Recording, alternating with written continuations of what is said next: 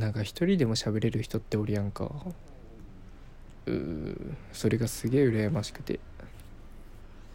まあ俺も一応ラジオやってるわけなんですけどなんかキャスとかさ最近多くやっててすげえ思った。なんか俺自分の中の自分と現実の自分のギャップがすごくて。まあ普段こんなんなんですけど俺の中の俺はもうちょっとテンション高くて結構喋れるタイプだと思ってるんだけど実際は別にそんな口数も多くないしまあ割とおとなしめな方みたいな。なんならそんな弾けるの苦手じゃないみたいなキャラなんですけど。まあ確かに実際弾けるのは苦手。なんかね全然小学校の頃は割とね弾けてたんですけどそっから中高を終えて落ち着いてきたというかこんな感じになってったんですけど無気力キャラというかねこの何話しても一定のトーンになってしまうという話し方になっちゃった。なんだろうな。なんかいつしかね自分から話すことをやめたんだよね。結構聞き手に回ることが多くてさ。大学の時とかもなんか結構周りに話す子が多くて。うーん。まあ心理学部だったんだけどそのカウンセリングの授業とかで2人1組で5分間悩みを聞いてその傾聴っていう傾く聞くって書くんだけどその傾聴の練習をしましょうみたいな授業があってでその時に話した軽い悩みがあのまあ聞く側に回ることが多くて聞き上手とか、まあ、相談しやすいみたいなこと言われるの多いんだけど逆に自分のことを話す機会がないみたいな相談をしてどうすればいいですかっていうのでっていう話をしてて、まあ、友達にはそういう対応しちゃうから家族にはどうですかっていうそのもっと親しい間柄の人にすればいいんじゃないかみたいな結論になったんですけどまあそもそも俺家族とそんなに会話しねえから本当に実家だとすぐ自分の部屋に引きこもっちゃうからね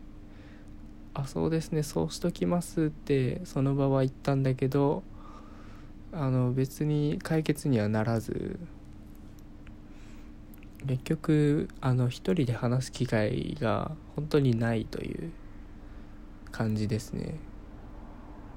で結構対話すると思うのがエピソードトーク話すのすげえ下手なんだよね。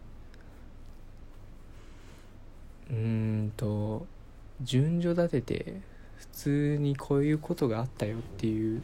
話をするのがすごい苦手。なんだろうな情報が分散しちゃうというかこのあった出来事だけを順番に話せばいいのにこの時俺はこう思ったんだよねみたいな。その時その事柄に対して自分も思うことがあるわけじゃん。でどっちを話していいか分かんなくなっちゃうんだよね。でまあ話を面白くするためにこういうオチっぽいことは後で言おうみたいなことも変に考えちゃうから結局なんかしどろもどろになって終わっちゃうみたいな。なんかねすごいよくある。でさなんか結構会話してて思うのがさあの本当人の言葉が全てじゃん会話において。でそれがねすごくなんか間違ってるというかなんかねたまにそうじゃないんだよなって思うことがあるんだよね。なんかよくわかんないと思うんだけどあの別に発する言葉が全てその人が思ってることじゃないっていうのがあってうーんまあ自分が思ったことに対して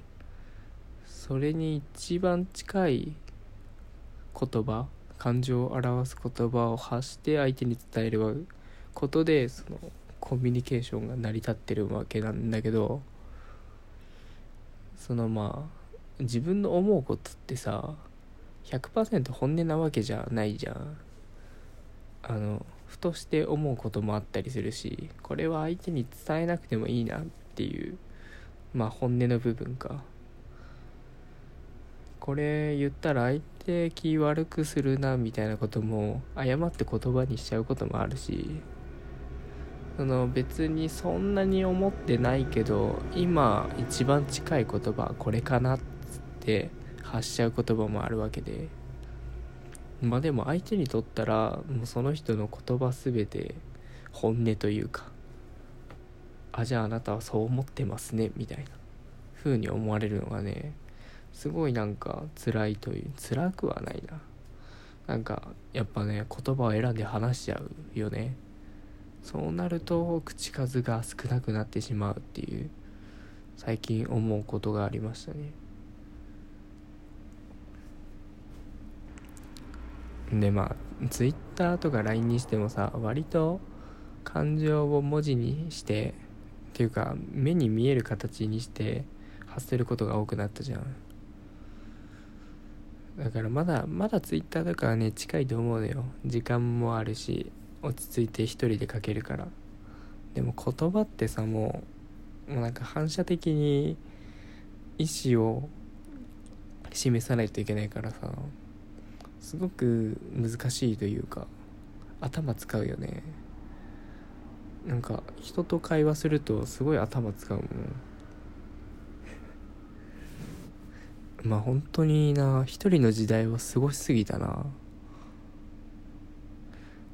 だから結構自分の中では分かってんのに相手に説明できないみたいなことが多すぎる。今もまあ転職するんですけどその引き継ぎ作業がありましてその自分の中ではこう分かってるつもりでまあ分かってて仕事はこなせるんだけどいざそれを引き継ごうと思うと普段自分が無意識的というか感覚的に意識していることを言葉に発して説明しないといけないからすごい難しいんだよね。なんかその相手に説明することによってあこんなことを気にしてたんやみたいな。再発見もあるしやっぱなんだろうな。言葉にできないと理解本当に理解してないみたいな説もあるよね。なんかよくある勉強法で誰かに教えながら勉強するとすごい理解が深まるみたいなやつと一緒で。そのやっぱ言葉にしないと本当に自分の中で分かったことになってないんじゃないかみたいなことも言われるよね。何の話だろ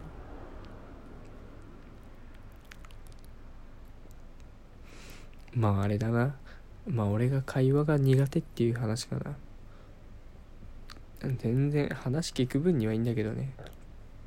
あと文字での会話も割と大丈夫な方。だから本当キャストがやってる人すげえなって思うもん。よくあんな感覚的に言葉が出てくるよね。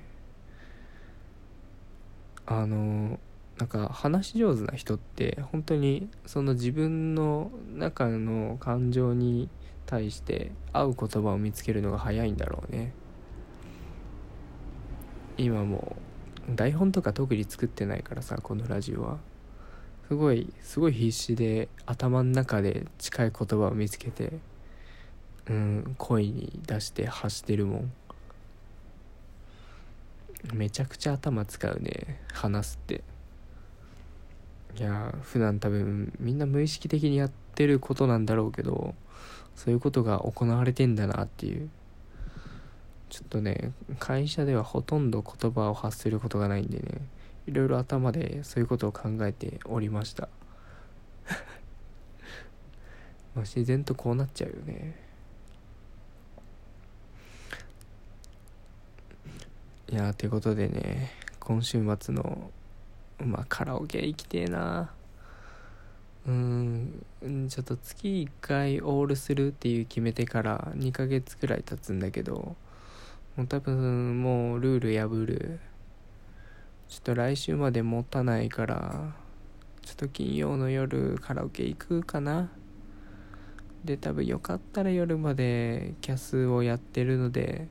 気になるというかお暇な方は是非遊びに来てください。多分もう好きな歌歌歌うんでなんで2回言ったんだろ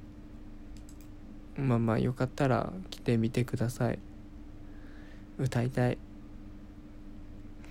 やっぱ曲に関してもねその普段言葉に発してない部分のところをうまい具合に歌詞にして歌ってたりするとあこれこれこれってなるよね。大体好きな歌ってさ自分が言葉にできなかった感情を歌詞にしてたりするからあそうそうこれが言いたかったのよみたいな歌詞が多いよね。まあ歌詞曲にし限らずあれか本とか映画でも同じことが言えるけどね。そのやっぱ細かい感情をうまく言葉にできる人ってすごいかっこいいと思うわ。俺もそういう人になりたいな。適当なまとめになってしまった。ってことで今日はここまでかな。あと木金か。